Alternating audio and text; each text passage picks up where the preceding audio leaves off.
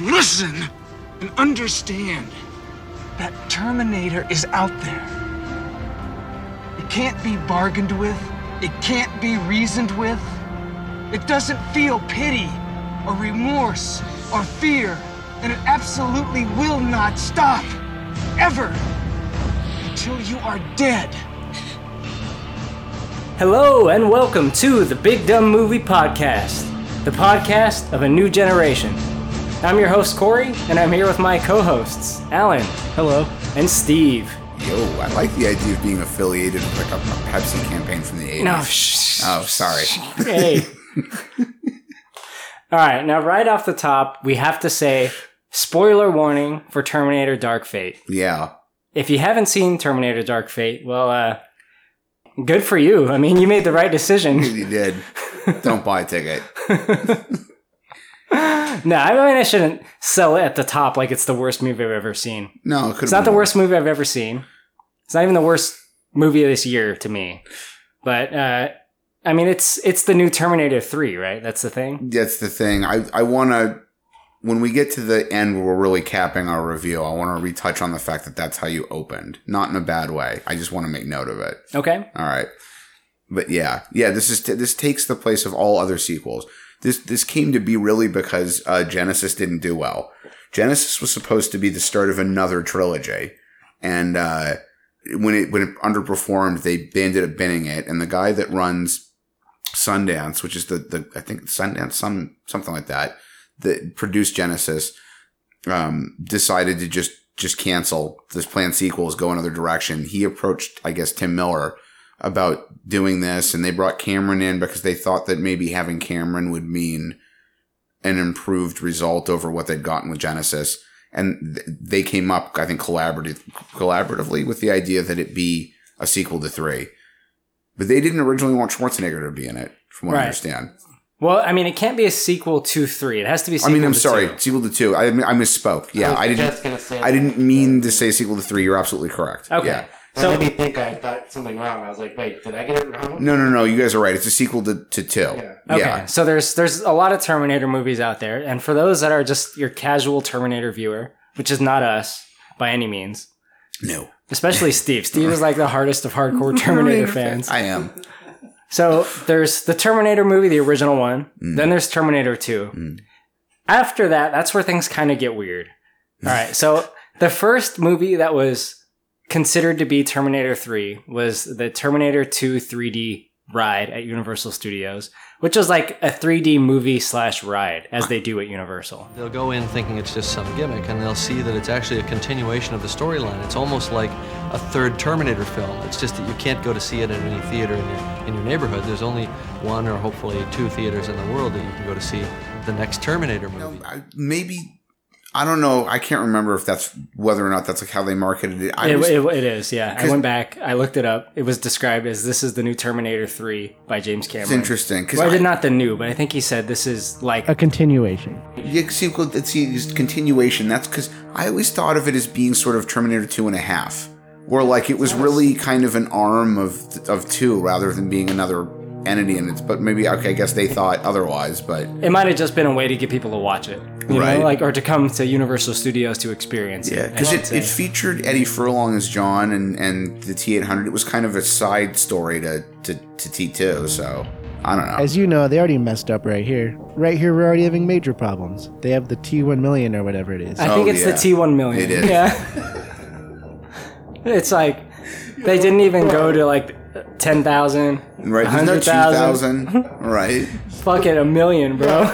Well, and and then they What's ended next? The T Infinity? Right. The T Infinity plus one? Sounds like some shit a kid made. Like, oh well, I'm the T1 up. million. Well, what was he? What was he in Genisys with the John that became the machine? It was the T3000. That was, and there you go. 3000. Yeah. the million then? The million's like God. The million is God. Right. They already messed it up. They went straight to a million. Yeah, I mean the T one million is like better than Thanos, like better than Galactus. it's just like Universe Emperor, And they already threw that in there for whatever unknown reason. It's dumb. just a big spider. Yeah. Yeah, it was just a big liquid spider. All right. So that's the first Terminator 3, right? Now, Steve, Right. you might know a little bit about this, how this happened. I don't. Eventually, there was a real Terminator 3 that came out in the mid 2000s, not directed by James Cameron, not affiliated to James Cameron at all, as far as I know. Is that right? Yeah, the uh, Carolco had long since gone bankrupt, and the rights to the franchise had been passed along, and they ended up with a different studio. And um, a group of people just decided it would be a good idea to try to restart the Terminator franchise because at that point it had been well, yeah, more than a decade. Yeah, more than a decade since T2 had come out. And they thought it would be. I, I, I have to admit, I'm not going to defend that movie on the whole. I don't like that movie on the whole. It's not a good movie on the whole. But I, of all of the other sequels, it's it's the one I least dislike because it at least had the premise that made the most sense to me, where um, John and Sarah destroyed Cyberdyne, but it didn't really completely put off Judgment Day because the Air Force was able to access at least parts of what Dyson's team had been doing. They took it and used it as the basis for something else that just developed into a variation of, of Cyberdyne and became kind of rolled from there. And what would it be like if this was still happening and John was now an adult but was too paranoid to, to go live within society, which he probably would be given the way he was raised? Unfortunately, the delivery on it was not not up to par. Yeah, no, well, yeah. The, uh, Nick Stahl was badly cast. Sarah wasn't in it at all. Claire Danes was badly cast, and I don't dislike either of them. But not good for those parts. The Terminatrix was fucking ridiculous. That's maybe maybe among the worst villains they've ever used in a Terminator movie. Bring back And in this one, Sarah Connor is dead. Yeah, yeah. And this one, Sarah's supposed to have died. And that was the big selling point. Arnold is coming back. Yeah, yeah. And he was already kind of borderline too old to still be doing it then. And that movie's what, 15 years old now? Something. Yeah, like it was that. kind of borderline. It's like, well, he doesn't quite look the same, but you know what? It's passable enough. He's kind of at that age where he's not quite an old man yet. right. He hasn't run for governor yet. A couple more years. Oh shit, think about that. He was already governor and he's still playing the Terminator. Yeah, yeah, I- yeah. Oh fuck, you're right. Damn. Well, all right. So Terminator 3 done. Then there's Terminator Salvation. So I think the idea with this is all right. Terminator 3 wasn't quite giving us the T2 results that we expected. Let's reboot the franchise, but kind of in like a soft rebooty way, where it's, you know, you know the story of Terminator. This is semi disconnected from that. It's the future, all right? It's a standalone story. We're gonna start making our own movies after Judgment Day, war movies with robots. Am I following that correctly? Yeah. And who other to play John Connor than Christian Bale? he is by far the best actor to have ever been cast as John. I mean, I love Eddie Furlong, but in terms of like acting talent, Christian Bale is the best actor to have ever played that part. I don't know that his version of it is the best version of it. And they got the infamous set rant where he got all pissed off. Yeah, Yeah, that was pretty hot for like a month. I he was being a dick, but I also think the way the sound clips got used and the way it was written about made it look like he was being a bigger dick than was really the case. Because the other guy really was being distracting. He shouldn't have been doing that when he was doing that. But I'm a fucking professional, mate. right, Now, don't just be sorry. Think for one fucking second. The, the fuck are you doing? Are you professional or not? Yes, I am. Do I fucking walk around and rip that? No, shut the fuck up, Bruce. Do I want? No! No! Don't shut me up. Am I gonna walk around and rip your fucking lights down in the middle of a scene? Then why the fuck are you walking right through? Ah, da da da da, like this in the background. What the fuck is it with you? Bale was being an asshole. I mean, no doubt he didn't need to go that far off. You know what? He did the right thing. He came out and he's like, look, I, I got hot headed, I freaked out, and I overreacted, and I shouldn't have, and I apologize, and I feel really bad for it. I mean, what else can you do? Everyone's gotten super pissed at someone unnecessarily. Right? I get it. I've heard Bale's got a little bit of that personality, but I did. Yeah, he doesn't seem like a bad guy. And you're right. He apologized. It's not like he beat the guy up. So Unfortunately, the movie was not very good. no, even he and Michael Ironside couldn't save that one. Yeah, I mean, Michael Ironside. Can he ever really save a movie? You know? No, I think he just kind of ends up in things that are cool. Yeah. like, He didn't save Next Karate Kid either. Ooh, you know, you're right. Putting him in that really. Although I think the flip side to that coin is he was perfect for that part. Like I can't imagine anyone else playing that part properly. fucking psycho, man. He was exactly Him and his protege, right. Lunatic. Well, they had to be, you know, the successor to the Kreese character. So, yeah. All right, so that's Terminator Salvation. Then we got Terminator Genisys. Now, Vomit. all right, so Terminator Genisys said, you know what? All right, fuck Terminator Salvation, fuck Terminator 3, fuck T2 3D. We're the new Terminator 3. So they interrupted the timeline to change the canon to fit their movie because it had a rocky history. Yeah, it's like a quasi sequel, semi reboot rolled into one movie, and like, I, I I did think the way they recreated the 1984 era stuff was cool. Me too. That, that was a nice touch, but the rest of the film was just garbage. I think I hated this one the most. But I Oh, yeah. loved how each time you introduced the next Terminator, it started with okay, so they said screw this last one. Right. Everyone just keeps saying, all right, well screw the other one. I bring the new think one." that may be why. You might have just nailed it for me, man. I think that might be why threes, even though I don't like it, the one I dislike the least because it was the only one that just went in honestly saying, "What if it were a sequel?" And the other ones all kept trying to redefine Yeah, what the oh. Terminator franchise was. screw those other ones, but now we're this one. right? Well, let's try that again. yeah, let's just do that again. Including this last one, we're like, oh well, screw all the other ones. Right. now we're the real sequel. I think that's what held back Superman Returns too, because Warner Brothers and Singer insisted on making it a soft sequel to Superman 2. It's like, why? Why are you doing that? I mean, they got a guy that looks exactly like. Routh was a good cast for that. He looked so much like. Uh, Christopher Reeve. I mean, look, we I've said this to you during our personal conversations. I actually had there's a sm- short list of things about that movie I'll actually defend. I don't think it's an entire piece of flaming garbage. In fact, I think it's better than a lot of the Terminator sequels. I already know what points he'd bring up. right. The two things that Steve would defend Bryan Singer Well, and uh. Kevin Spacey. Kevin Spacey is a talented actor, and I have uh, nothing else to See, say. About I knew you would defend him. yeah, well, it doesn't resolve his personal life, unfortunately. Like, so here we have Terminator Dark Fate. They might as well have just called it. This is Terminator 3 again, right? Slash Right. six. I mean, it would have been better Yeah. than Dark Fate. Dark Fate is. That is not a good subtitle. oh, I mean, there were so many moments that I think we we both found a little queasy during this movie, where they wanted to call back to two, and Dark Fate is such a callback to just the whole concept of you know no fate but what we make. Yeah, but no one knows that, dude, unless you're like a hardcore fan and it's like shittily tied yeah, together. but I mean, it was still on purpose, though. It was still clearly on purpose. I just don't like dark being the first word of the subtitle. It's corny. It starts off corny. It's like Dark Fate. Well, Oh, oh, it's dark. he was Tim Miller was like a, a unit supervisor or something on what was the was it the second Thor Dark World? Was that was that was that what that, what that was called? Yeah, it was Yeah. called that. Also, corny subtitle. Yeah, exactly. So he's done two movies where it's dark something.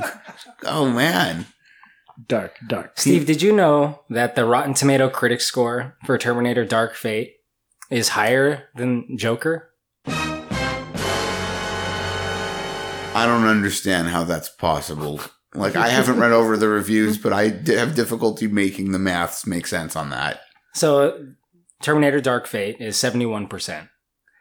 Joker, 69%. Nice. What? Nice. Yeah. I this has got to you know I I think this is one of those areas where the con, quote unquote controversial nature of Joker is what killed it there because there's probably a lot of really sensitive critics that are very upset about it's one of those it's inciting violence it, it's it's you know uh, uh, picking out the worst elements of society to focus on well that's that's oh, the incel. right shit. yeah exactly and that's all they can see in it they don't they don't see the, the film as a film it's just it's what what social problems do i see this movie stoking the flames of Or as uh, I've heard it called, the incel Jesus argument. right But really, it's just like a movie. Yeah i mean it's it's i mean come on Certainly it was is. so right yeah i mean definitely you can at least say that about it it's a movie but it's a really good movie god damn that's yeah Alan, what was uh, the budget like on Terminator Dark Fate? I imagine pretty high. It's pretty high. Uh, Wikipedia says 185 to 196, and the box office was 135.1. Yeah. so So i it can lost about 50. so far. Minimum. It's still out Well, right at the time of this recording. It is. I want to add a footnote to this, though. I was reading uh, other. I read three, at least three separate articles about the fact that the film is underperforming, and they all backed up that the, they don't, they can't peg what the exact number is without looking at the accounting, but the film really needs to make somewhere in the neighborhood of four hundred and fifty million dollars total. Yeah, for the it to- marketing for this movie has been crazy. Heavy. Exactly. So they're going to need to hit 450 just to start getting profit. Dude, this is just too insane with movies nowadays. Yeah. Like the budget and all this marketing and like hundreds of millions, or it's a failure. Mhm. Like, what the fuck is that? This is a significant industry wide problem. It's been ongoing for a long time. A lot of people have made mention of it. I remember Kiefer Sutherland saying something about this on, like, I think, a Top Gear interview maybe 15 years ago that the, the studios are increasingly investing themselves primarily in these big tentpole movies. You know, they make two or three of a year, and it's it's caused a lot of stability issues in the industry, and it prevents smaller movies from getting made. And it just it's it's and then it, it's a high risk situation. Fox almost went completely bankrupt during the '60s, making a movie called Cleopatra. It's crazy. Yeah, so this is uh, not made money. No, not yet. Anyway, You guys think this is going to put a hold off on the Terminator movies for a while? I honestly s hope so. I think what's going to happen, the same shit that's been happening. It's going to put a hold off for like a couple years until everyone forgets about it, and then they're going to try to do another one. If I have to stomach them doing another reboot, I hope they wait at least a decade before they do nah, it. Yeah, they're going to wait like five years. Because when was four? Oh nine. When when was uh, Genisys? 2015, I think. Four years. Yeah, which I mean, just for me is not enough time. I want distance from the last time they touched it before they start over again. So you guys ready to see Terminator Seven in twenty twenty four? I mean, if they wait long enough, they'll just end up rebooting it or remaking it, Yeah, and it'll just be the same first movie but remade. right. If And I, I think that I agree with you. I think ultimately, I guess is, is that's what I'd prefer they try to do because at this point, continuing to try to do like quasi soft reboots and sequels and semi sequels, it's just it's not. This is not working. I don't know if I want that. I just think they'll go that route. I don't really want it. I'd prefer they just never make another Terminator movie ever again. Where does Arnold fit in Like- this? Is he going to be Don't back want again it. the seventh one? Is he going to be just? Oh, he's not going to be in any. I mean, he said he won't be back. No, this is Yeah, his last right. one like ever. I'm sure. I, I'm willing to bet it is. Yeah, It is? unless they use like a CGI version of him. Oh my god, which they probably will. he's Terminator They'll wait till he's dead, though. You know, Yeah. like James Dean. Ah, fuck, man. Elijah Wood came out and said he doesn't like it either. This movie or the CGI the rendering CGI of James Dean. Okay. CGI James. I don't know what Elijah Wood's opinion about Terminator is. Someone hit him up on Twitter. Right? Yo, Elijah, what do you think about the new Terminator? Elijah Wood seems cool. I'd like to have him on He the does. podcast. I would love to have Elijah Wood on a podcast. Elijah, if you're listening, hit us up. BigDumbMovie at gmail.com. We'll, we'll pencil you in. right? Okay, so uh, back to the movie. So Let's talk about we? it. Yeah, let's talk about Dark Fate because, Do we have to? yeah, All right. there's a thing that happens at the very beginning. You guys probably don't remember. I do. Very, very, very first scene is something from Terminator 2. Mm, So to me, I'm like, oh, okay, they're going to show us this clip from Terminator 2. Oh, what's going on out there? If you don't know, the clip from Terminator 2 is Sarah in the hospital talking to Dr. Silverman. And she's kind of describing her dreams and like when the nukes land. That, you know, that really famous scene. You think you're safe and alive? You're already dead. Everybody. Him, you, you're dead already. This whole place, everything you see is gone. You're the one living in a fucking dream, Silverman. Because I knew it happened. It happened. You're the one living in a fucking dream, Silverman. Right. that whole and they're fucking- showing it through like this security camera. yes. Yeah, What- so they show it like uh, the footage from when she's in the hospital. Like they show it as like the footage. what I thought it was going to be is an extended version of that. I thought they were going to show what happens after they pause the tape in Terminator 2 and she keeps going. Like I thought it was going to be the full version of that, but Mm. it wasn't. I thought that would have been cool yeah. to see like what else she says in that whole scene or you know. Right. But whatever, doesn't happen. Steve, you had some things to say about what happens right after that, right? The cuz then it shows post Judgment Day and this, This is the probably the T800s. most controversial part of the whole movie. I- really? I, I hated it. The, the T eight arguing. coming out of the water. Yeah, I, Oh no, not that one. No, Oh, okay. Keep going. I just it, it, like um, it was in this moment I knew everything I was concerned would be wrong with this movie was going to be wrong with this movie. Just from the T800s coming out of the water. Well, that that and then what happens immediately afterward like it was like right away they couldn't have possibly i mean look admittedly i didn't go in with a good attitude but they couldn't have soured me more right off the bat with this i'm like fuck you guys why Okay. why did you do so I know. this? What, all right. So we'll. All right. Let's set up the stage a little bit. Yeah. So it shows Sarah Connor and John Connor in 1998. yeah So this is just a, a little bit after the events of T2, right? it's uh, supposed to be three years after t2 took place and about a year after judgment day would have happened Okay. And they're, in Guatemala. Guatemala. yeah which is like why but okay Well, you know, it's just like a South. They're South off the grid, country. I guess. it's just like a south american country You know, it's All like the right. generic, like they're off the grid. You know, they're going to Guatemala yeah but they think they think they stopped it at that point so why because they're wanted for like Cyberdyne. You know, okay, that you know, probably you're right. They're like fucking fugitives They as prob- fuck. dude. yeah. How many people are dead? okay, yeah, I wasn't thinking about it. You're right. They blew up Cyberdyne and shit. So yeah, they're not going to be hanging around LA. Let's talk positive for a minute. How is the de aging? On Sarah, it looked great. On on on uh, the the Eddie Furlong effect wasn't terrible, but a little awkward. I'm not sure they're quite there yet. I actually liked it. I thought it was pretty seamless for me. I didn't from my hate own it. perception. Yeah. I liked it. Alan, de aging effects. I didn't have a problem with that. I thought it looked fine. Well, Eddie, in fairness, they didn't really use Eddie. They used someone who was a very similar body double, and then used like cutouts from frames from T2 to match the face. Right. Here's an so- important question. Right before it came out, he said he had a very small part, and even said admittedly, he's like it's like a really minor part. Does that count as Eddie Furlong, Technically, yes. Even though it's not Yeah, it's him? his likeness. He got paid. I'm pretty sure. In fact, uh, Crispin Glover sort of semi-established how this would work, suing them over Back to the Future BTTF, too? Yeah, Oh, okay. Yeah. So he so he did he did have a part in it, yeah. Technically, he did have a part. If they use anything that appears to be him, then he gets paid. even though it wasn't really him, yeah, like him now. yeah, it's his likeness. Yeah. Okay. Yeah. yeah. Absolutely. So, Alan, why don't you tell us about what happens in this scene when we see young John Connor again? And it's kind of like, oh my god, it's young John Connor. It's like really kind of exciting. It's like It is. it- like it really lifted my spirits. Alan, what, what happens seconds. next? Well, right before that, I actually did like the part when he's talking to that woman in Spanish because it's like it was just a funny little. Yeah, and it's continuity. He speaks Yeah. Spanish. We know that from T2. Yeah, so he's like talking to the woman, and then immediately after, which I actually like this part because this is what I thought Terminator should have been always. Is you see a Terminator just kind of walk in the bar where they're hanging out, and just immediately pulls out a shotgun and just kills John. He just shoots him like cold blood. Yep. Not Moment happy. of silence for my fucking boy John here. I mean, right? The the there that franchise character wise is broken up into thirds. It's about Sarah John and some incarnation of the T eight hundred. And like immediately it's just like fuck you and fuck this character, it's not about him anymore.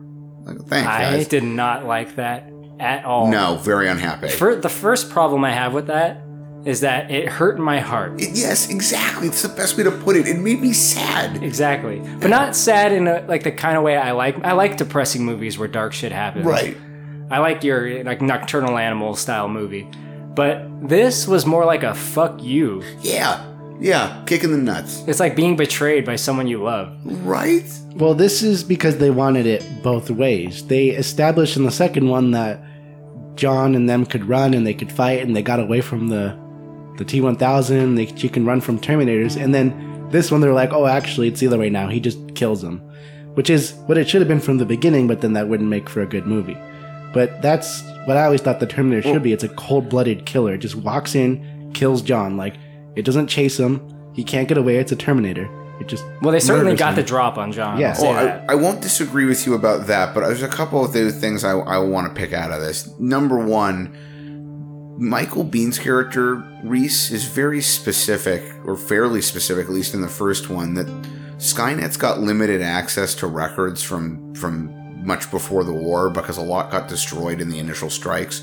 So it doesn't really know everything. That's why in the first film, the T 800 ends up killing like six different women named Sarah Connor because they're not exactly sure which one's the right one. right. Um, so John and the, the other T 800 and Sarah and Miles, they changed the course of history by destroying Cyberdyne's offices. they go to Guatemala. That's a completely new timeline. How would Skynet have ever known to send machines to Guatemala looking for them, first of all? It Doesn't make any sense to me. There's no way they, they could have access to all of that. Um, secondly, once they've destroyed Sky, or, uh, Cyberdyne and thus stopped Skynet from happening, unless it's a Rise of the Machine scenario where someone else picked up the research, shouldn't the T800s just have never existed then? Shouldn't it be like like Marty in Back to the Future? As the timeline begins to change, his existence slowly ceases to be a thing. He starts literally fading away because the timeline that he exists on is is starting to disappear. That obviously it's all science fiction. The rules can be a little flexible for the sake of the story, but if if John and Sarah completely stopped the old Cyberdyne from ever existing, and it's a whole different future with this other thing called Legion, then why did T800s still exist? When they erased that future from happening, Cyberdyne never happened, the T800s never got built, they never got sent back in time. So the Terminator rules do create paradoxes like that. That's true. The the main one is John Connor's whole existence. Right. So Kyle Reese would have never went back in time. John Connor would just disappear. The grandfather paradox. Exactly. Yeah. Mm-hmm. So yeah, you never know with these time travel movies. It's not real, obviously. So they kind of establish their own rules and follow their own in-universe rules. And Right. In Terminator, I guess you don't disappear. Yeah, I mean, it's just, just like really strange. Yeah, I guess you're you must be right. It's the only way to handle it, but like that bothered me. Okay, so John is out, and Oof. This is like the first like five minutes. yeah.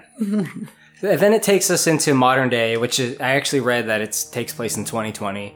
The time of this recording is 2019, but same difference basically. and we get to meet our other players. And we see a time portal open up. Now we all know what the time portal looks like. There's electricity going on everywhere. A bubble forms. Someone plops out of it. Now it occurred to me in this movie that the time portals happen in the air, like they happen above ground. Yeah. And then the people drop. And then I was thinking back to the other movies. That actually does happen for Kyle Reese as well Right. if you remember. So that's, a, that's I guess that's supposed to be the continuity there, because Kyle Reese just kind of fucking lands on the cement super hard. Yeah. his skin's burning.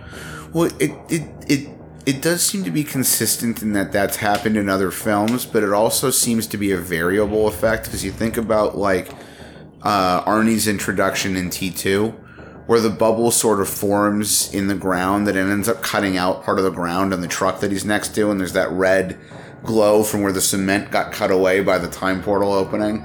So it, seems like sometimes they get it gets opened in midair and they get dropped, and other times they sort of just end up on the ground. One weird thing I noticed in this one is when it shows the bubble, it has the electricity effect, but it also shows an effect where everything around it starts freezing. But if you go back to the second and the first one, and the second one, there's one part where it like melts the fence. And Yeah. they make it seem hotter. It's like the opposite in this yeah, one. the opposite. This one they actually show that freezing effect, and in the previous ones it was like hot. Yeah, and two, Arnold's arrival literally cuts a piece of a truck off. Like, Yeah. Yeah, the corner. right? Yeah. Well, I I don't know. Who knows what the reason for that is? It's probably like the time travel in this new timeline is just slightly different, I guess. Okay, so let's talk about who we meet when the time portal comes out. So, Grace is one of our characters, played by Mackenzie Davis. Quick side question: You guys know her from anything else? No. Okay, she was in uh, Blade Runner 2049. That's what it was. She Yeah. played Tully in the movie Tully, which is Right. pretty good. And uh, she was in my favorite episode of Black Mirror called San Junipero. If you guys never seen Black Mirror, check it out. I know that show. I just don't remember that episode. But I'll, I'm going to have to rewatch that. Yeah. Anyway, uh, what's Mackenzie Davis about? Uh, her name's Grace. Let's call her Grace. What's her deal, Ellen? Um. Well, Mostly annoying. we find out that she is a augmented soldier from the future and she is sent to protect our next major character the the main character uh, dani ramos ramos Now, we they're also in mexico city they're in Mexico City. That's right. So 2020 Mexico City. We also see uh, a little bit later Gabriel Luna's character, the Rev Nine. Steve, what do you think of the Rev Nine? it, it reminds me a lot of the Terminatrix. It's a really s- stupid, strange combination. I mean, there were cool elements to it, but it's basically a, a T8 or pseudo T800 ish endoskeleton with like a liquid metal or nanobot out, outer skin.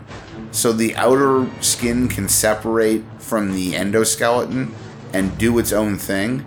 And the endoskeleton just looks like an endoskeleton, but the outer layer can mimic skin and hair and clothing.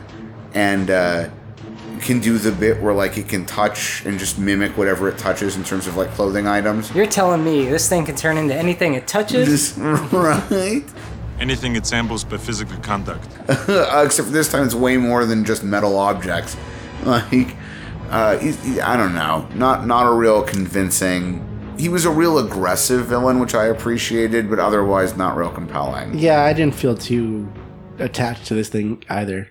It just I- didn't feel like it was special or anything cool. The really. T one thousand, there's that sense of tension the entire time. Like even though he's not nearly as aggressive in the way he attacked them, and like going back to Alan's correct criticism, like the T T one thousand, kind of a lazy Terminator, had a lot of opportunities in T two to just kill them that he sort of gave up because he was like refused to run, for instance.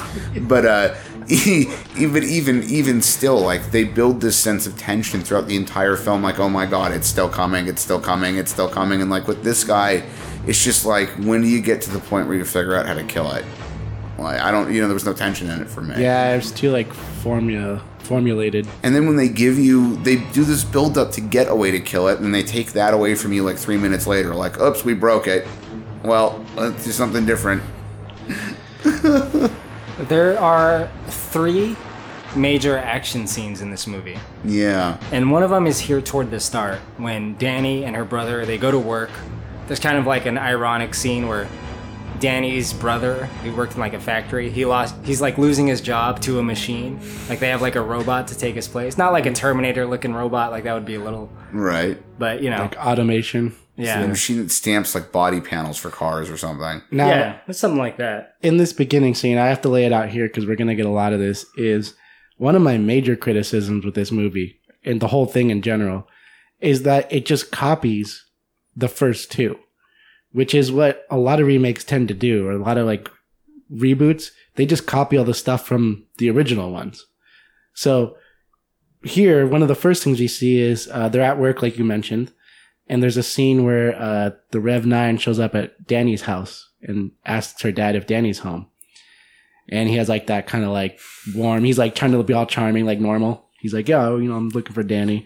It's the same shit as T two when the T one thousand's looking for John. I see what you're saying. So you're saying he didn't offer like a, a unique take on it? No, they're like that's what I'm saying. They just copy the the scenes from the other movies. It's the same thing. It's the T1000 showing up, asking the parents for John, and then we find out shortly after that when uh, they're at work and uh, they think the dad shows up. He says that they forgot their lunches, and the dad's like shows up to find Dani, But it ain't the dad, is it? but it ain't the dad. It's the Rev Nine. And shortly after that, Grace shows up and she's like, "Oh, your your dad's dead." and Just she like says, T2. uh, well, just like she says, come with me or you're dead in 30 seconds. I mean, this is what we were talking about this when we started the recording. That like, it, so much of the movie is just obvious nods to 2 mm-hmm. and like I agree with Alan in the sense that like a lot of the time when they reboot, they have to like retouch on things. But this wasn't supposed to be a reboot, and this one, it wasn't even them retouching on things. It was them just blatantly be like, "Hey, here's a knockoff moment from T2." Like, remember this? This will get you excited. Right? Yeah, exactly. This is the problem I had with the first Jurassic World. The last third of the film was just constant nods to the original. Like, no, just you. you if that at this point, I'll just go watch the original. Thank you. Like The T Rex. right, the T Rex, the Jeeps. Oh, here we go. Here's another thing from the original movie, the dining room. Ooh, look, we found the old building. Fuck you. I'm just gonna watch the first one. Yeah, so here we go. Look, and, you know, it shows up and it's not her dad. Just like at the end of T2 when it's not Sarah. You know, it's like, get down. It's not the person you think it is. right? Well, I, want to talk a little bit about the action in the action scene. So we see more what Grace can do, right? She's super fast. Things like move in slow mo for her, it seems like. Right. So she can kind of move quickly because she can, I don't know, detect reality at a slower rate or something. I don't really know the mechanics, but one of the things that bothered me though is the slow mo to speed up in the action scenes. it's very like Zack Snydery. It's like they're in fact there's one part in there that's like straight out of Watchmen. I'm pretty sure. Yeah. Um, Oh, I mean, it's okay. okay. There's some good wide shots in the first hand-to-hand action scene, Right. but there's also after that like a lot of quick cuts. None of the fights in this were very interesting, or at least to me. I, yeah, I like. Here's another uh, one. I'll give three. Stupid movie, but that big, the big action sequence where they've got the, the truck with the crane on it and they're swinging it through the buildings and shit. Yeah. That was way more fun to watch than any of the action sequences in this. I don't one. even like chase scenes, but that's a that's a pretty damn good one. It is right. Yeah. Uh, oh, I was gonna say, um, I mean, the fights were not interesting, but I thought I kind of liked that a little more. Maybe I don't know that I like the fight scenes or that slow mo effect. Okay, I so- guess I couldn't put my finger on it until you mentioned it. It has it has some audience then. I I mean I could understand the appeal. It's just to me it's it doesn't feel like it fits for me. But Okay. hey, that's just me. Right. Now they take their fight scene out to the freeway. Like there's like a you know a truck chase scene, ki- Terminator 2, right? Yeah, another Well, see, nod to there we Terminator 2. Here, let's get the T1. The thing that is basically a T1000 to chase them in, In a truck. Yeah. Well, it's like a tractor thing. It's got like the Scoopy thing in the front. What are they called? Oh, uh, Uh, uh, uh, cow what was it? catcher thing.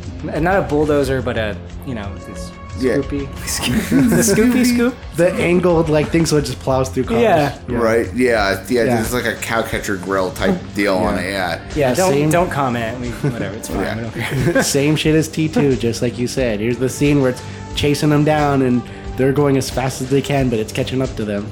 And uh, the brother's with him, but he gets taken out. I mean, he's gonna die. You know he's gonna die. Yeah, well, I mean, those characters were completely unnecessary. I they like I, I get the whole idea the bro oh the brother's job's being taken by a robot. It's a nod to the robot. Like I don't need that. You didn't have to do that. We didn't have to meet the father or the brother at all. Totally unnecessary. There's 20 minutes you can cut out of this movie. Like He just wanted to have like no family. you- no, she could have just mentioned them. She could have just said at some point, you know, I left my father and brother at home, and they could have been like, we can't go back. His Sorry. parents are dead. Right? Yeah, exactly. Was this rated R or PG 13? It was R. Yeah. It's pretty They should have showed the Rev 9 killing her dad. Not to sound like too brutal, That's true. but I feel like, At least in T2, you They get that showed shot with that, the yeah. T1000 putting the blade through the stepdad's mouth. Oh, that's which is not, good. it's not It for the gore, but that establishes like how brutal this thing is. Because this one, they just kind of show him and, and then she's like, oh, your dad's dead. Like, just because it showed up. They didn't show like how brutal it is. Yeah.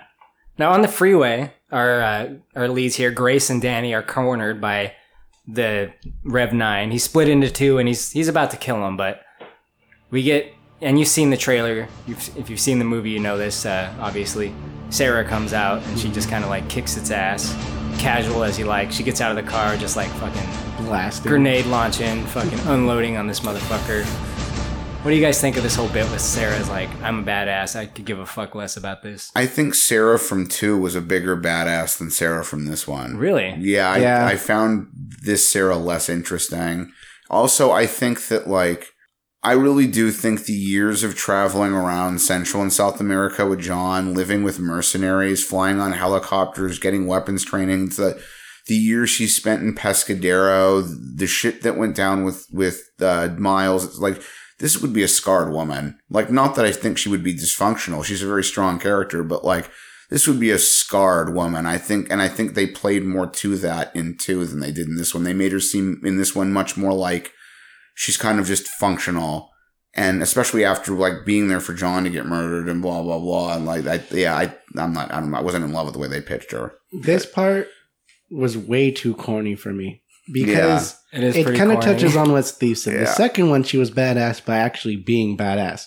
She didn't, and then this one, her introduction is her just showing up, like skidding in the car. She has the shotgun, and the rocket launcher. It's just too contrived. It's She like, empties it out, just Yeah, drops just it, throws like it fuck like, this gun, Right. I have my next one. gun. Yeah, it's just it's so formula Where formulated. is she getting all these guns from? You know, like look how badass she is. How does she? Has she she's managed to travel around blowing up Terminators in public places, and law enforcement has yet to catch her? They tried way too hard to make her the ultimate badass. I mean, and that's highlighted when she like knocks one off the freeway, and then she throws like a grenade on it and like steps away, and she's like, "I'll be back." I'll be back. Said, Casual as you'd like. I'll be back. Yeah.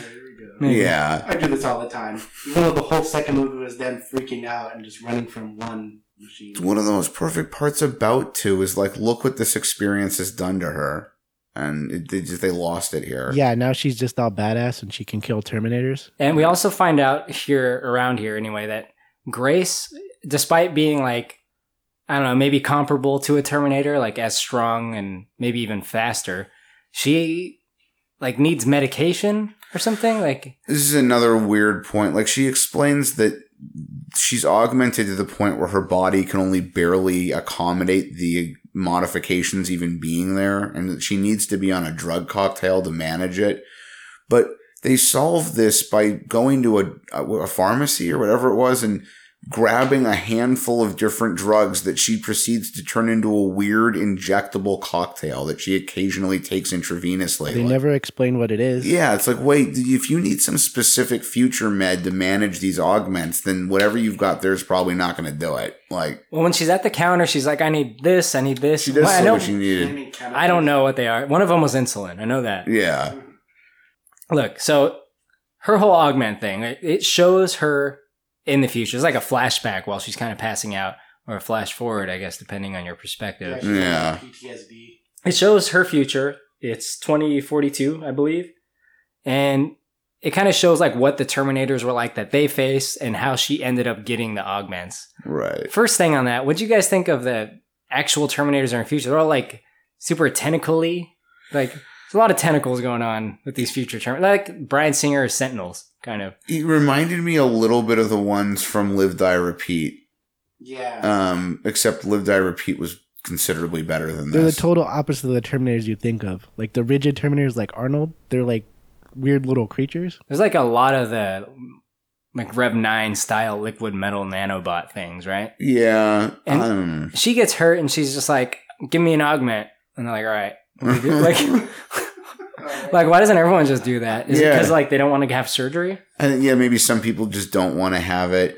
It- You know, it's, uh, they they touch on that idea a little bit. I don't want to deter too much, but like the original Ghost in the Shell, there's a moment where Kusanagi's talking about how some people only take the minimum, you know, where other people are way more, like almost entirely artificial and blah blah blah. Maybe something like that. That's a huge. I feel like in this dystopian future where you're fighting this new Skynet called Legion, It's true. there's Terminators everywhere. You want the fucking augment. Everyone wants it, right? Everyone's Right. on it. I would feel like I'd want it. Right. I mean, it's like meal to meal you're living, you know, like minute to minute even. Right. You want to be able to fucking defend yourself. All right. So Grace has a tattoo, right? Now, Yeah. this tattoo is coordinates to somewhere, which we learn is the same place that like Sarah is looking for. Oh wait, Sarah's been getting text messages. Yeah, Sarah's been getting how they knew she was on the that to find them on the bridge. Yeah. And she says that she's been getting irregular text messages letting her know where and when a Terminator would, would appear. And this whole thing opens up the door to a lot of other paradox questions. It just Let's don't have make sense to me. of so how? do- I mean, the tattoo. Let's talk about it. Uh, They, Yeah. So her like superior gave it to her to find Arnold, to find Yeah, the somebody T like eight hundred, to find Yeah. Arnold Schwarzenegger.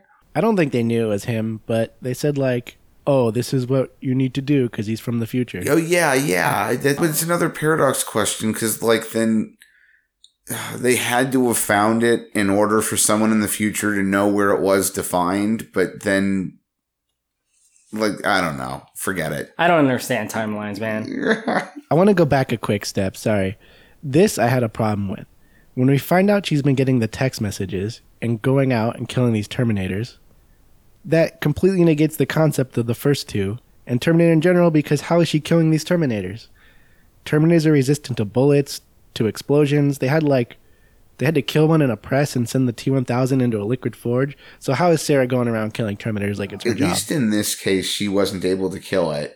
But you're right. I, I think maybe, maybe, and I'm guessing that like the other ones have all been T800s, and maybe the T800s can be taken down if there's like enough, enough weaponry thrown at them. But yeah, like yeah, using rocket launchers and shit. They did that though. They can resist all that.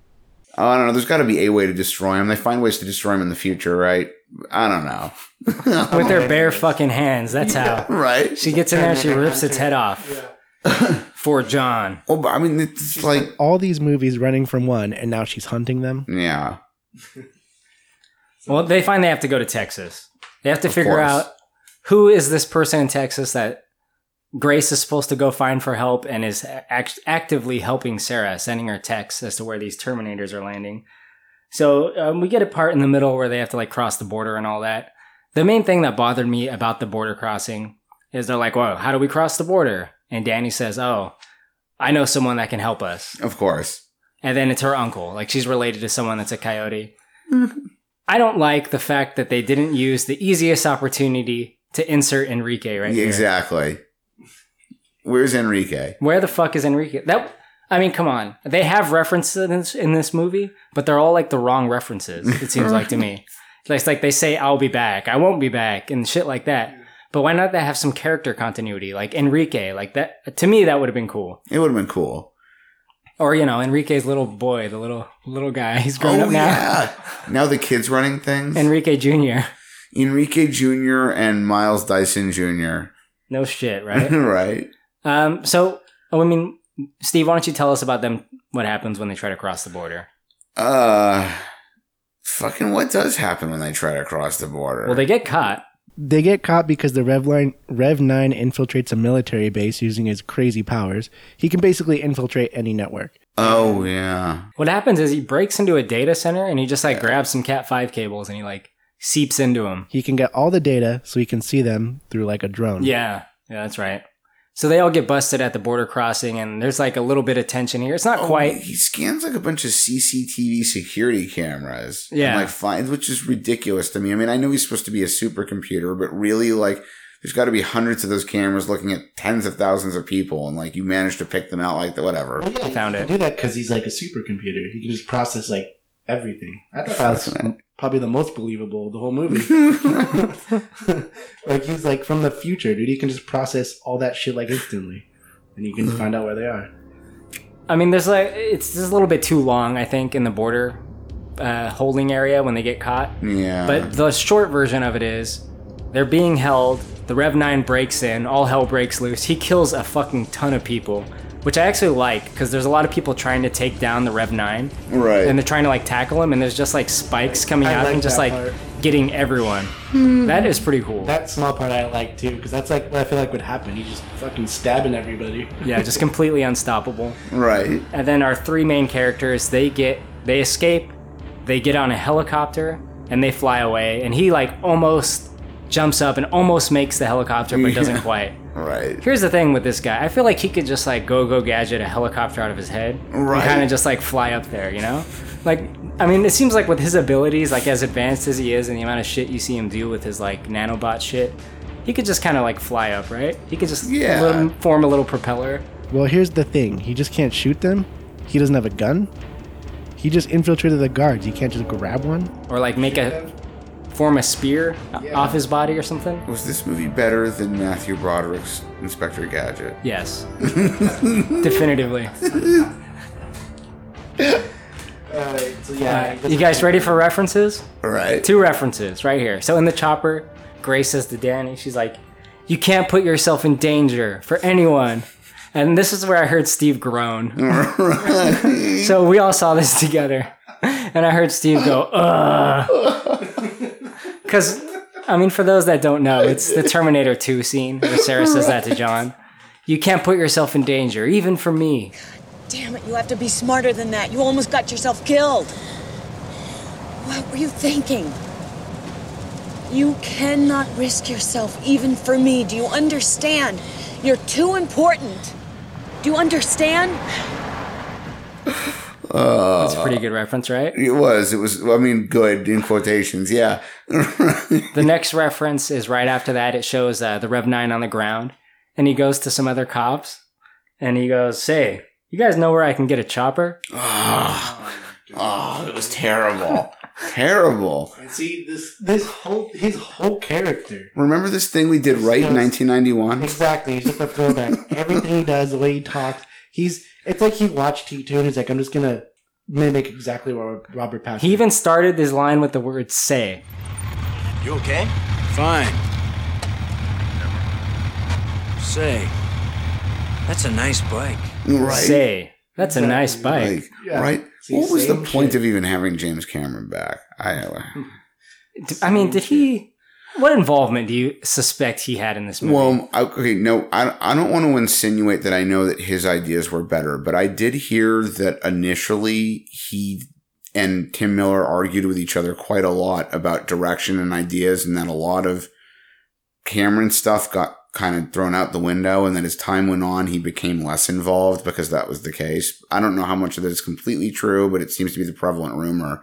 And, uh, uh, you know, I, I, I think you're right to the point that probably not a tremendous amount at that rate, but I, it may have not have been any better. I, I wish though that they just given the whole thing to him to just here to do what you would have done if, if you had made a third one without these others ever existing.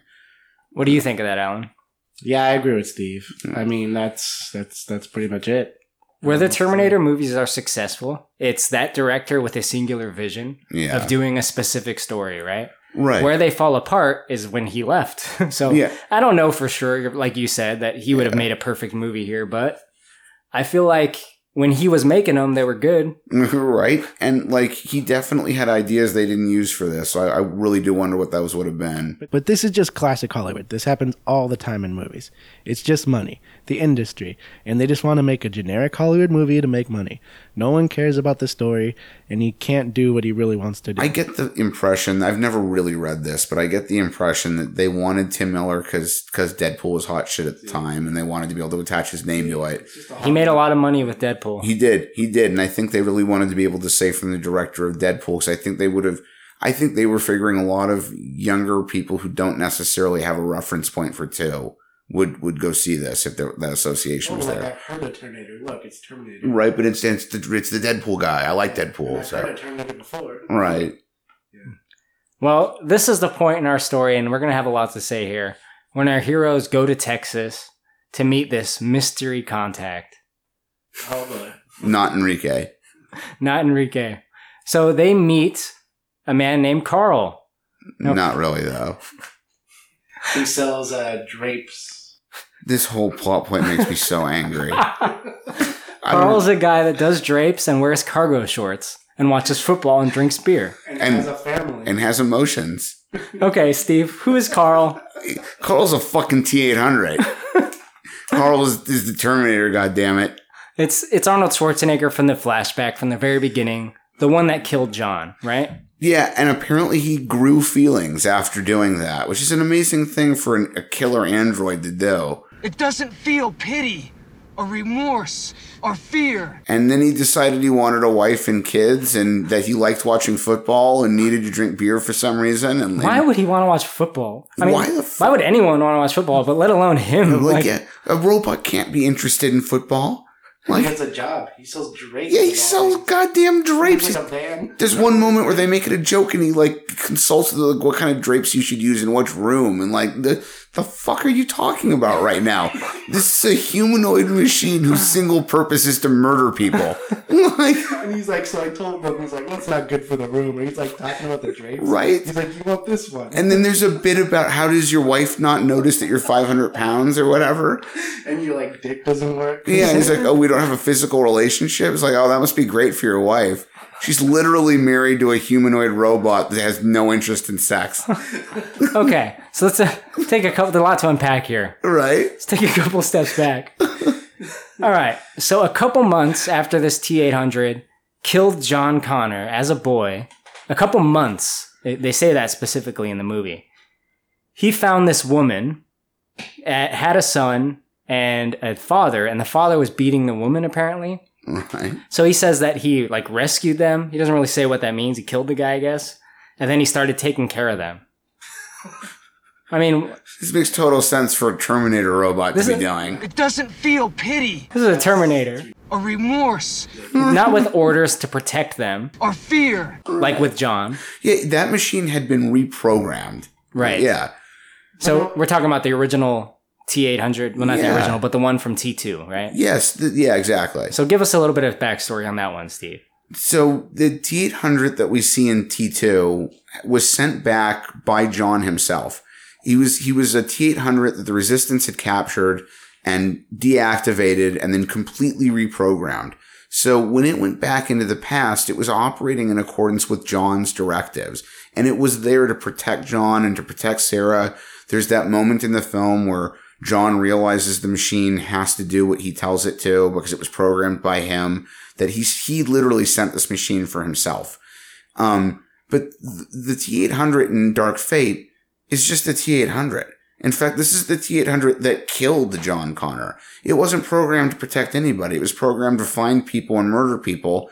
And its prime objective was John. In fact, I think one of the two of you, I think maybe Alan, pointed out after the movie, why did that machine even continue to exist once it had completed its mission? It should have gone somewhere and blown it. So I guess you can't self terminate. But that's what the I'm one thing, but it's saying. it's really weird that they didn't write a, a catch-all for that. It's very strange to think that like Cyberdyne would send these machines back in time, and that once their mission is complete, that they just wander around until they stop working. Like That's what I'm saying. It is stupid, the family thing, but I agree. That's kind of the problem and like what would happen because the second one they just say they can't self terminate and their power core lasts like a hundred years or so. Yeah. So what does he do? Just wander around? I, I always assume they just like, I mean, not always, but I kind of formulated in my mind that should have just like walked into the ocean and just like stood there Yeah. for 200 years until it was dead. bury yourself, do something. Fine, you can't self terminate, but you can You be can just sit programmed. there. yeah, you can be programmed to go find somewhere you won't be seen. Or you could just start a family. So that means it has to have like some kind of open ended programming or specific programming that says, all right, yeah, you can just do whatever the fuck you want. You got self autonomy after you complete your mission. You're a clean slate. Right. Well, but then this opens up another question because there's that deleted scene from two where John and Sarah go into its head, and the whole purpose of doing so is to basically flip a switch that allows it to learn at full capacity and be more humanoid. But the implication is that switch is normally off because Skynet doesn't normally want it to be on. Right. Skynet normally wants those things to just go murder people. They only need to be as convincing as necessary to get close enough to kill them.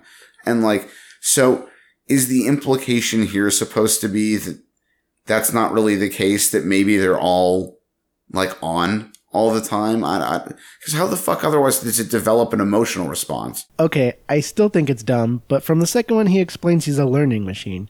Isn't it possible? I mean, he could learn. That's kind of what I was addressing though just now is like they it's a deleted scene, but they do establish in a scene from T2 that like that capacity is normally not operating at 100%.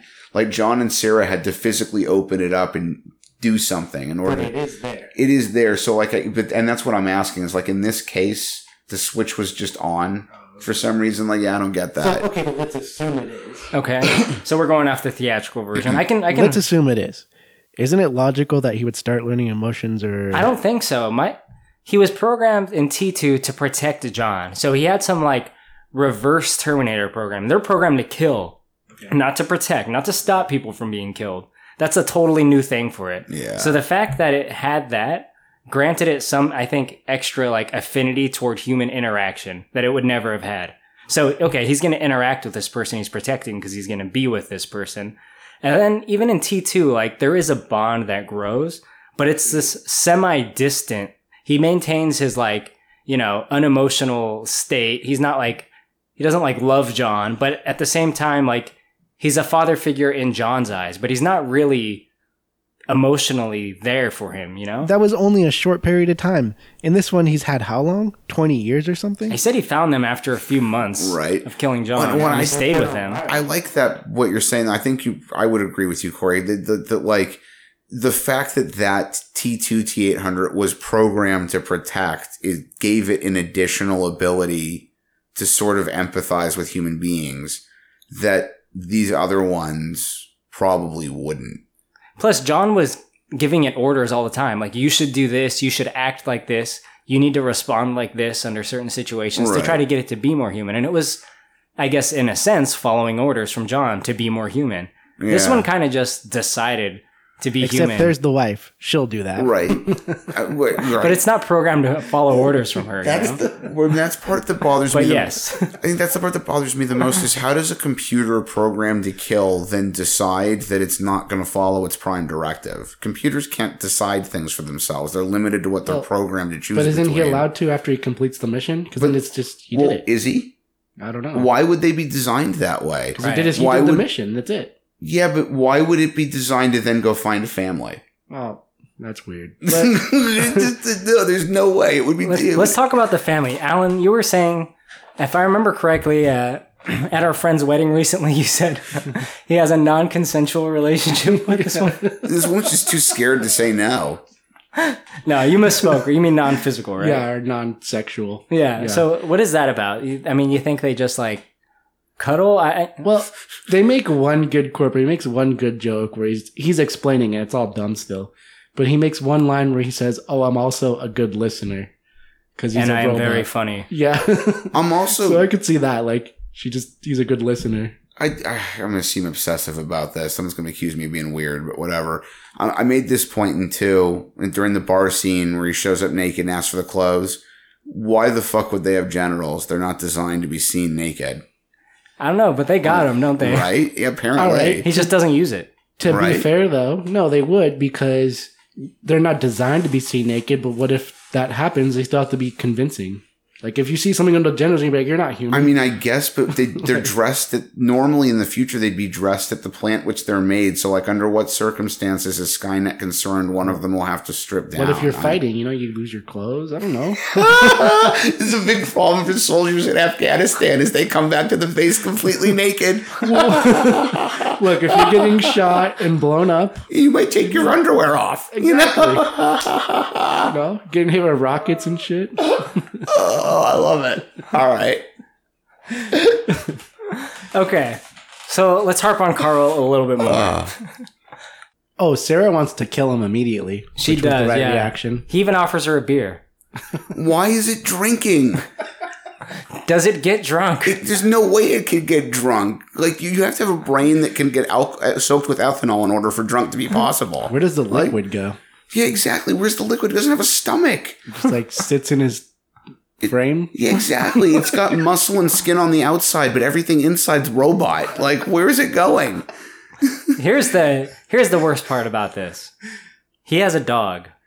Oh my, yeah, the Oh, dog. the dog. Why isn't the dog going ape shit? So I guess the idea is because they do understand the dog rule. Because earlier in the movie, a dog starts barking at the Rev Nine. Yeah, we know that. That's at it. common. Dogs bark at Terminators. They They, do it in every single movie. Yeah, they somehow they can just tell. So I guess he's so human now that the dog can't tell. Is that the fucking implication? That is horrible. It's if it is. horrible. Either they fucked up or they did this on purpose. Either way, it's fucked up, right? It is. Yeah, it's either a very bad decision or a really stupid oversight.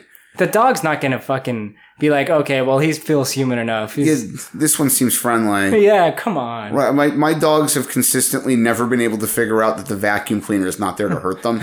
so, you know, and I've had smart dogs. The dog So, loves him, dude.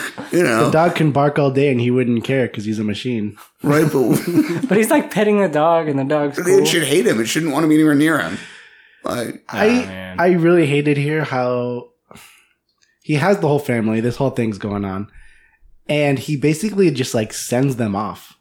And his his uh, reasoning is, oh, I told them this day would come or something, and he like he just sends off his family he's been living yeah, with. basically, he told them he did something horrible in the past, and that someday they might have to leave to avoid being killed as punishment for And what he just did. like, oh, okay. And and yet this woman has hung around with you. This man who has non-functional genitals, who has no interest in sex.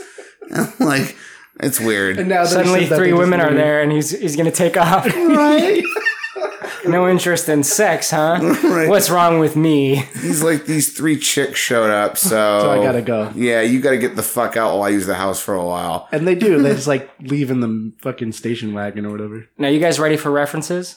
Yes. Okay, he tells his family what? I don't remember. He tells his family, "I won't be back." I won't be ah. back. What an asshole. Ready for more references? Yeah. He takes him out to his tool shed where he has like a T2 style arsenal. Yeah, he, Oh. and they drag the panel over, I think. Yeah, they just open the shed. Yeah, wasn't there a weird scene where they made it look like that shot from T2? I don't maybe I'm putting it in there and it wasn't No. there. Whatever. you wish. You're right. but yeah, there's another little reference there. Now, there's a thing that is said earlier that the reason Grace is protecting Danny is because she has to like save the future by protecting her. And Sarah jumps in and she's like, ah, she's gonna have a son. that's going to be the leader of the human resistance, right? Mm-hmm. And then there's kind of like no response, and Grace just says like "Shut up, Sarah" or something like that. Did you guys buy for a minute that that's the, what they were selling? Like, were you on board with the fact that it was her? It's her, right? I mean, you know, Right. you know it from. We knew it, but I got where they were going. Like we knew it, but they didn't. I think it was supposed to be an, a reveal to the audience, and um, kind of like the last few movies. Uh, Where But the it way wasn't. It was revealed to no one. you knew it was her. when the way they did it was Well, they show it later. Right. When when they do show it, it's super letdowny. They don't make her seem all that important at all. They really just make her seem like someone who sort of collects orphan kids. Yeah, uh, let's talk about that scene for a minute because that's a flash forward scene. Yeah. It's after Judgment Day, and they do call it Judgment Day still. yeah, for some weird ass reason. After Judgment Day, there's Terminators hunting all the remaining survivors, and Grace is a little girl. She's about to get killed by some scavengers, and then Danny shows up and says, "Like, nah, let's let's not kill each other. Let's let's fight the Terminators instead." And that's the fucking spark of hope that humanity all rises up. Yeah, somehow that makes her this super important person that, that the machines are sending stuff back in time to kill. I, yeah. It's like she taught Seem- them how to like be a community and how to be soldiers. Like she, just she just said like stop fighting. Like Yeah, she seems rather inconsequential, really. John in the first and the second one was like this big general, important Yeah. person. He's like legit the leader. John, John was like, this is the person who's going to guide what's left of humanity to a point where they're they can take the world back. it like seem like that. Right. and in Terminator 2 they talk about how John had been being trained by Sarah and her miscellaneous boyfriends throughout his childhood on like flying around in helicopters and learning how to blow shit up as he puts it. Right. So like they, he actually had some preparation for this. That's why he became the leader. He was he was preparing to become the leader. right.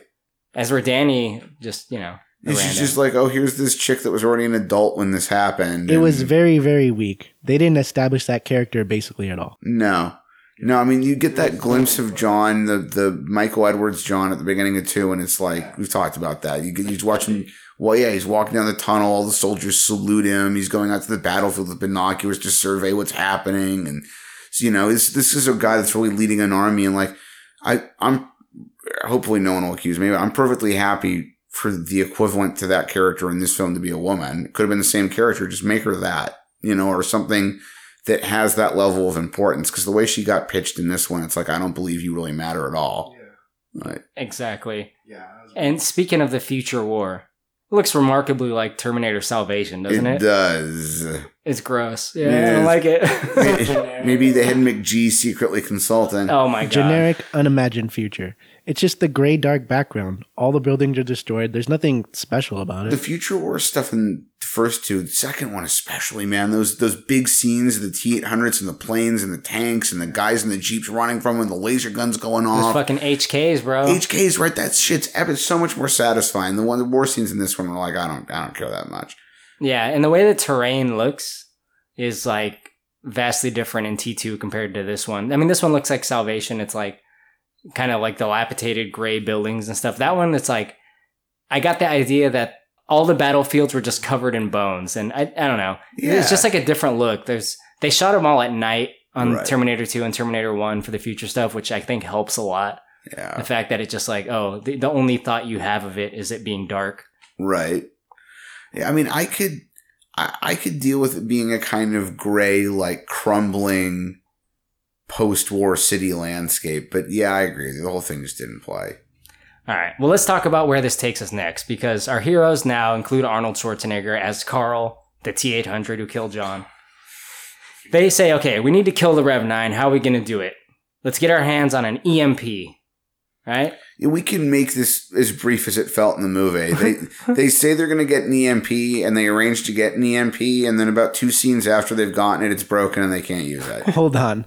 The most important question here, which I had a big problem with, is they have to get this EMP. Okay, generic ass EMP. It's such lazy ass writing. Where do they get it from? The weird commander of the army that somehow Sarah knows that's willing to give it to them? So that's their Air Force contact. His oh, name's Sarah's like Dean. Dean, like high level general. Here's a military grade EMP. Later. Oh, okay. Okay, you're right. So this character, out of nowhere, easy fix. Miles Dyson Jr. Make him Danny Dyson. Right. Miles Dyson's son from T2. Easy fucking fix. He knows what Sarah is all about. He trusts Sarah probably. Actually, Right. maybe not because Miles died. Mm. But let's let's assume that like he knew what Sarah and his and his dad did back in the day, and he knows what she's fighting for is the right thing. This guy is just like, all right, Sarah, you can have an EMP. I owe you a favor, I This guess. even late. This was zero effort. Maybe he's from the Sarah Connor Chronicles. I don't know. move the God. plot forward. Zero. They didn't explain who he was, why he trusted Sarah, why he would put everything on the line for her, like where he got this from. It's like, oh, Why he'd go. literally commit treason on her behalf? Like you'd be put to death for doing that. He says, "I don't just commit treason for anyone. Here you go." Oh, good. When you get caught and killed, like put to death for committing treason, I'm sure you'll be happy you did this. so fucking dumb. So this is the last action bit of the movie, which is actually broken into two bits. So there's the first part when they get on the plane at the Air Force. So right, the, the Rev Nine is chasing them. They all get on this big jet. It takes off.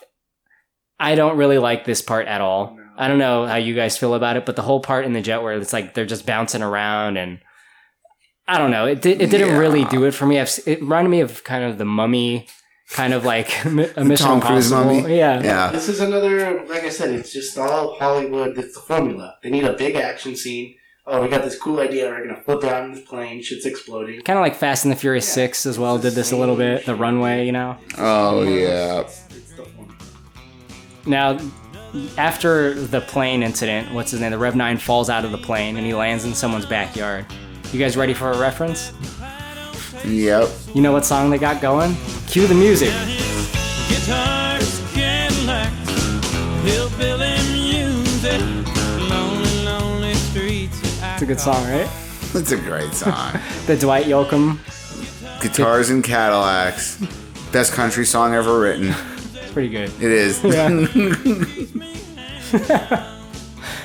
Uh, I mean, we get a little bit more. This is a reference that I am kind of pissed off about, where Grace tells uh, the rest of them that Danny taught her there's no fate but what we make for ourselves. No fate but what we make. My father told her this. I mean, I made him memorize it up in the future as a message to her. Never mind. Now, okay. The whole thing goes. The future's not set. There's no fate but what we make for ourselves. Like the exact line from Terminator and Terminator 2. yeah, like why does that become her line? Like Reese said that to Sarah. Right. Like there's no evidence that Reese's existence got erased or that that did. Like Reese still went back and told Sarah that and got her pregnant with John, so that shouldn't be anyone else's line. Yeah, like how would she say the exact same thing? Right. It's the studio. And in fact, Reese only said it to Sarah because John said it to him in the future before sending him back. Right. So, like, you can't have that one. pretty Sorry. I'm pretty sure whatever happens is they just watch the originals for like a month straight, and then they start writing the new movie. Which parts can we copy? I don't know where the fuck they came up with that guy, Major Dean or whatever, though. Like, Yeah. that's got to be like in the Sarah Connor Chronicles, right? I've never seen it, but like, I can only, or a video game. Maybe he's a guy in a video game? I don't remember. Maybe. Nothing. That was the problem with uh, the second Matrix. Is there's a bunch of stuff from a video game and from the Animatrix they tied in that you wouldn't know what you were watching if you didn't anyway. Right. Yeah. It should have been Danny Dyson, played by Terry Crews. Oh my god, I would have loved that. I mean, it's ridiculous, but it would have been really entertaining. You know what? I had this idea in my head of like the only way I'd like this movie is if it's all references. And there's a lot, but they're all in the wrong place. Dude, Donald Glover. Donald Glover as adult Danny Dyson would have been fantastic. Right. And like, It's in the obvious choice, gentlemen. Jaden Smith. Oh no! How dare you? How dare you follow up my suggestion of Donald Glover with Jaden Smith? Donald, if you ever hear an episode of this, I consider you a million times better than him. Please. And then uh, he's got like Will Smith as his dad, and he comes in with a shotgun shooting at the Terminator and he says, Don't hurt my daddy. Just like T2. Don't hurt my daddy. That'd be great, dude. He would do it. Dude, he'd do it perfectly. I still think there should have been a point too when Enrique jumped out of nowhere. Like when they're in Mexico and he like, he chucks a grenade at the Terminator and he says, A little jumpy, huh, Connor? like that would have been Your Uncle Bob's gotten weird. yeah. Uncle Bob. He like tips his hat I hope there's like notes and drawings locked in a safe somewhere where like they actually thought about this. they like, didn't put in the movie. Oh my god. All right. So this is the last action scene. So the plane. Is it the last action hero? It, it is. It's just now the movie Last Action Hero, where Same Sylvester actor. Stallone is the Terminator. So they kind of crashed their plane into a big dam, right? Is this uh is this is this the Hoover Dam? I don't know. It's just a dam. Is it supposed to be the Hoover Dam? I- I wasn't don't paying know. that much I have no idea. it looks more or less like the Hoover Dam. I mean, look, this is basically here's your your next reference. It's basically a knock on them crashing into the the the forge, yeah, and the steel forge in the second one. Yeah, same shit. They get to their final battle place, this epic setting. Right. I mean, there's a little bit that goes on outside of the dam where they're like in the water and they're trying to escape it. But you're right. I mean, it's it. We get to the final showdown inside. All the workers clear out because there's all kinds of gunfire and crazy shit going on. We got Carl, the T800. We got Grace, the augmented human. Sarah Connor with the shotgun. And then at this point, Danny has decided that she wants to fight too. I guess in some capacity, which mostly involves her just like reloading the guns, John Connor style, right? But they face off against the Rev 9 in a more or less like hand to hand kind of way inside the factory. Do you guys have any thoughts about this final action bit? It should have killed them all right there. You think Right. you, you think it was Think it was played you think it would have just killed them? They played it down like as if they had a chance. It should have just killed them all. Damn. Yeah, I don't really have anything else to say. I one thing I was I was reading about the movie. I made a little note for myself. I forgot about it. I was reading up about the movie after we watched it, just to see if there's anything interesting to learn. And I hadn't noticed it during the movie, but the uh, the phone number on Carl's store van that he's got at his house is 512-1984, which is a reference to May 12th, 1984, the date that the T800 arrived in the first film. Right. So there's an additional reference. Hmm. References coming out the wazoo. Right? How about this reference to Terminator 3? This fucking reference that I goddamn hate. Oh, I hate it. So the augmented Terminator says, okay, we don't have the EMP, but we got one last weapon. Mm. My power core. Oh. Yep. Which I like. They, uh, you guys have always argued I shouldn't consider that to be part of canon because it was a three thing. But then, I don't know. That's stupid shit. The fucking my power core is a bomb. Yeah, why shit. wouldn't you have just blown yourself up every Just time? then? fucking- Just hug it and then blow yourself up. right, exactly. All he needed to do was get within two miles of John and just blow himself up. What, what the hell? Why doesn't it come out? Why doesn't it just make itself a bomb and come and get me? It doesn't work that way. Can't form complex machines. Guns and explosives have chemicals, moving parts. It doesn't work that way. Except you are literally a bomb. So yeah, we have this like generic. I don't even know what happens. They just start firing at it. It's trying to kill them. Well, there's like a she's like swinging around a chain. There's a lot of slow mo to speed up. It's fine. I'd say this is the best shot action scene of the whole movie, but it, it's not super compelling because what surrounds it isn't super compelling. Yeah, I feel like nothing's at stake here. Really. I mean, I know The fate of humanity, but you know, fuck I that. Mm. don't really feel for it. It's like oh, okay, just whatever.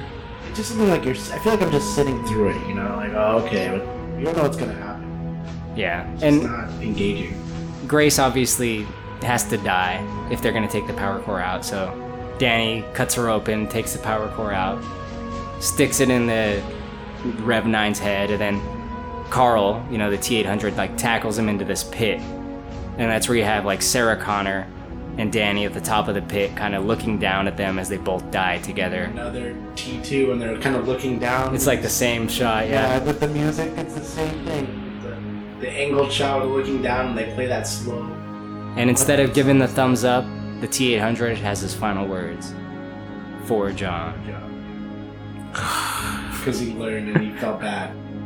Because he felt bad. Because he can feel bad for killing people now. At now. least they didn't have him give a thumbs up while he was doing it. I can't. thought, honestly, I really thought they were gonna do that. I was, a, I was a hundred percent sure they were gonna do that when I was watching it. I cannot believe this. So he got his own adoptive son, and then he tells Sarah at earlier in the movie, like, I came to understand what I took from you. It doesn't feel pity or remorse or fear.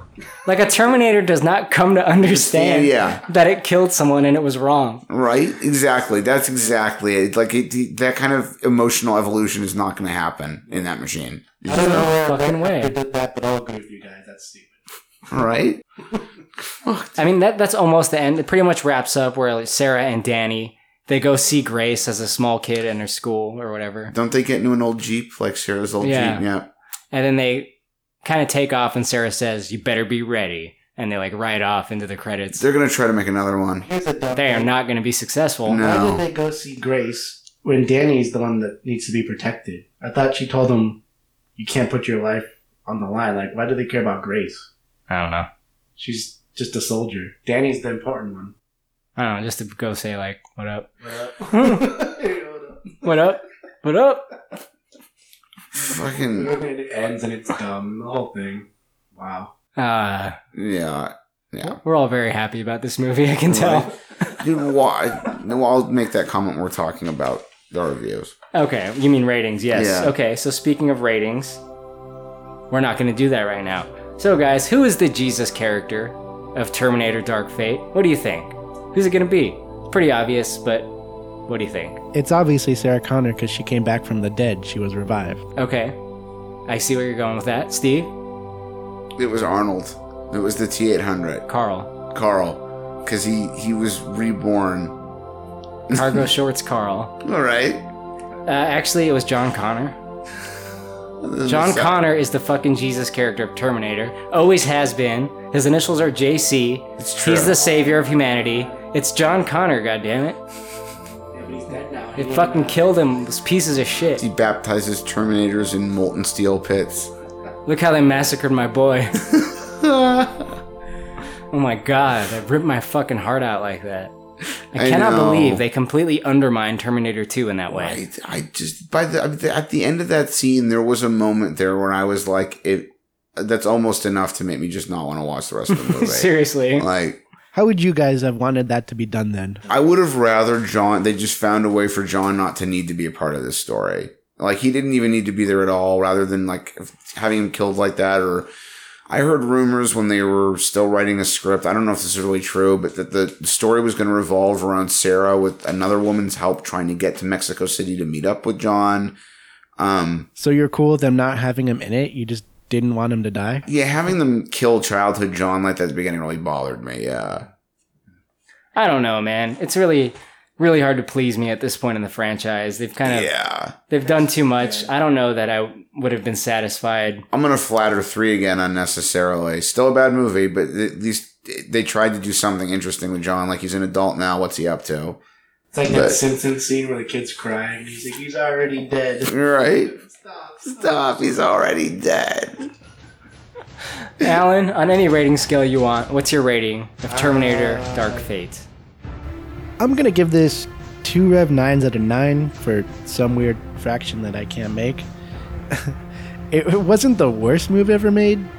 I thought the slow mo effects and the action scenes were kind of cool.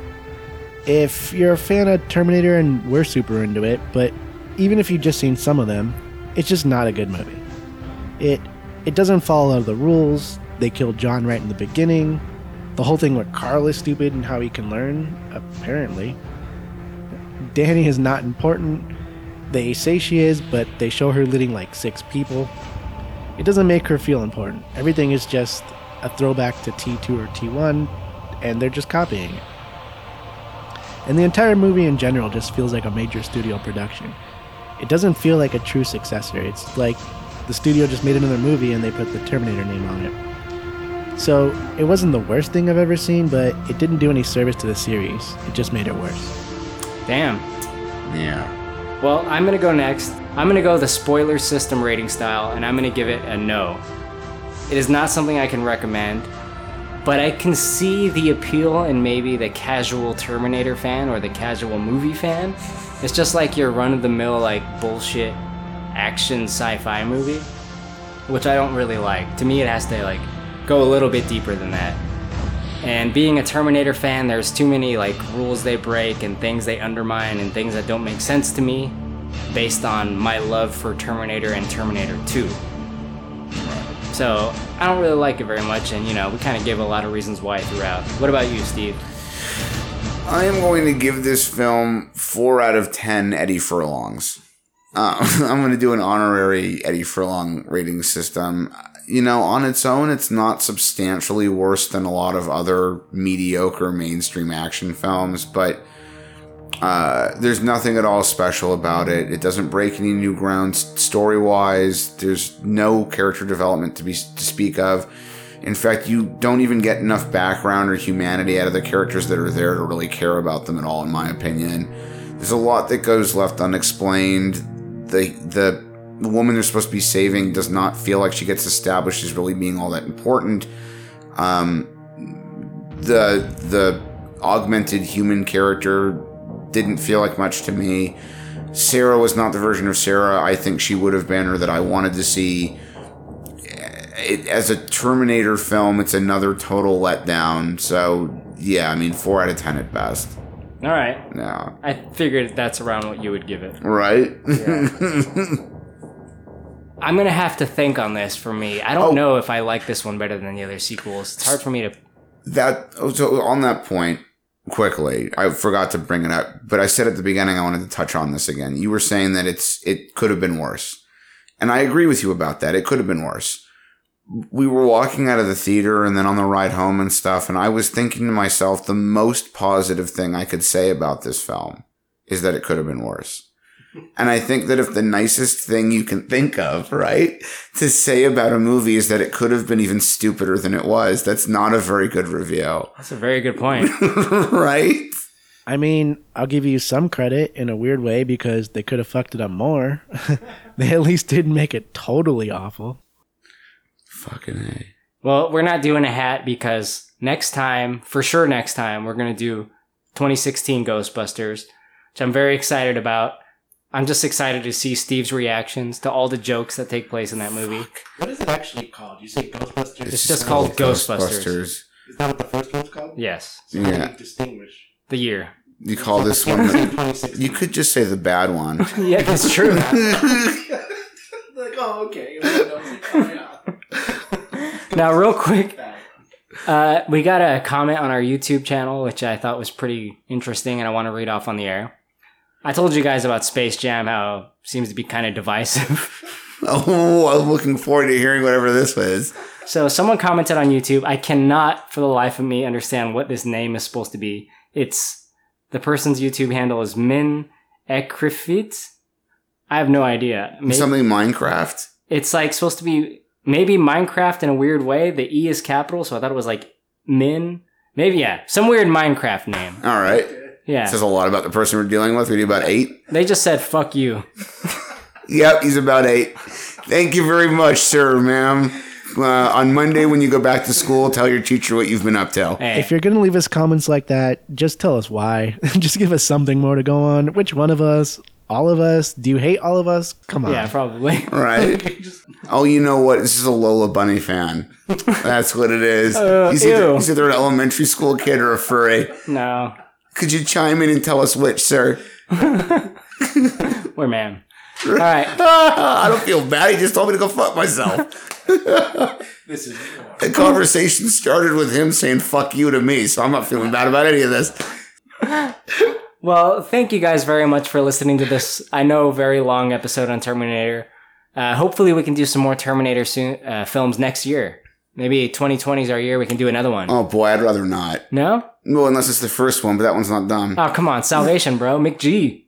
Genisys. Um, man- Genisys. No, please. Can we do three? Genesis does what Nintendo don't. I I have some of those ads as part of the screensaver on my computer. But yeah, All right, guys. Thank you very much for listening.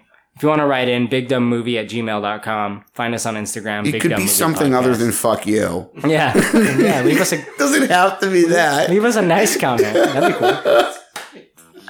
All right. Thank you all. See you guys. Take it away, Spoiler Man. Girl, you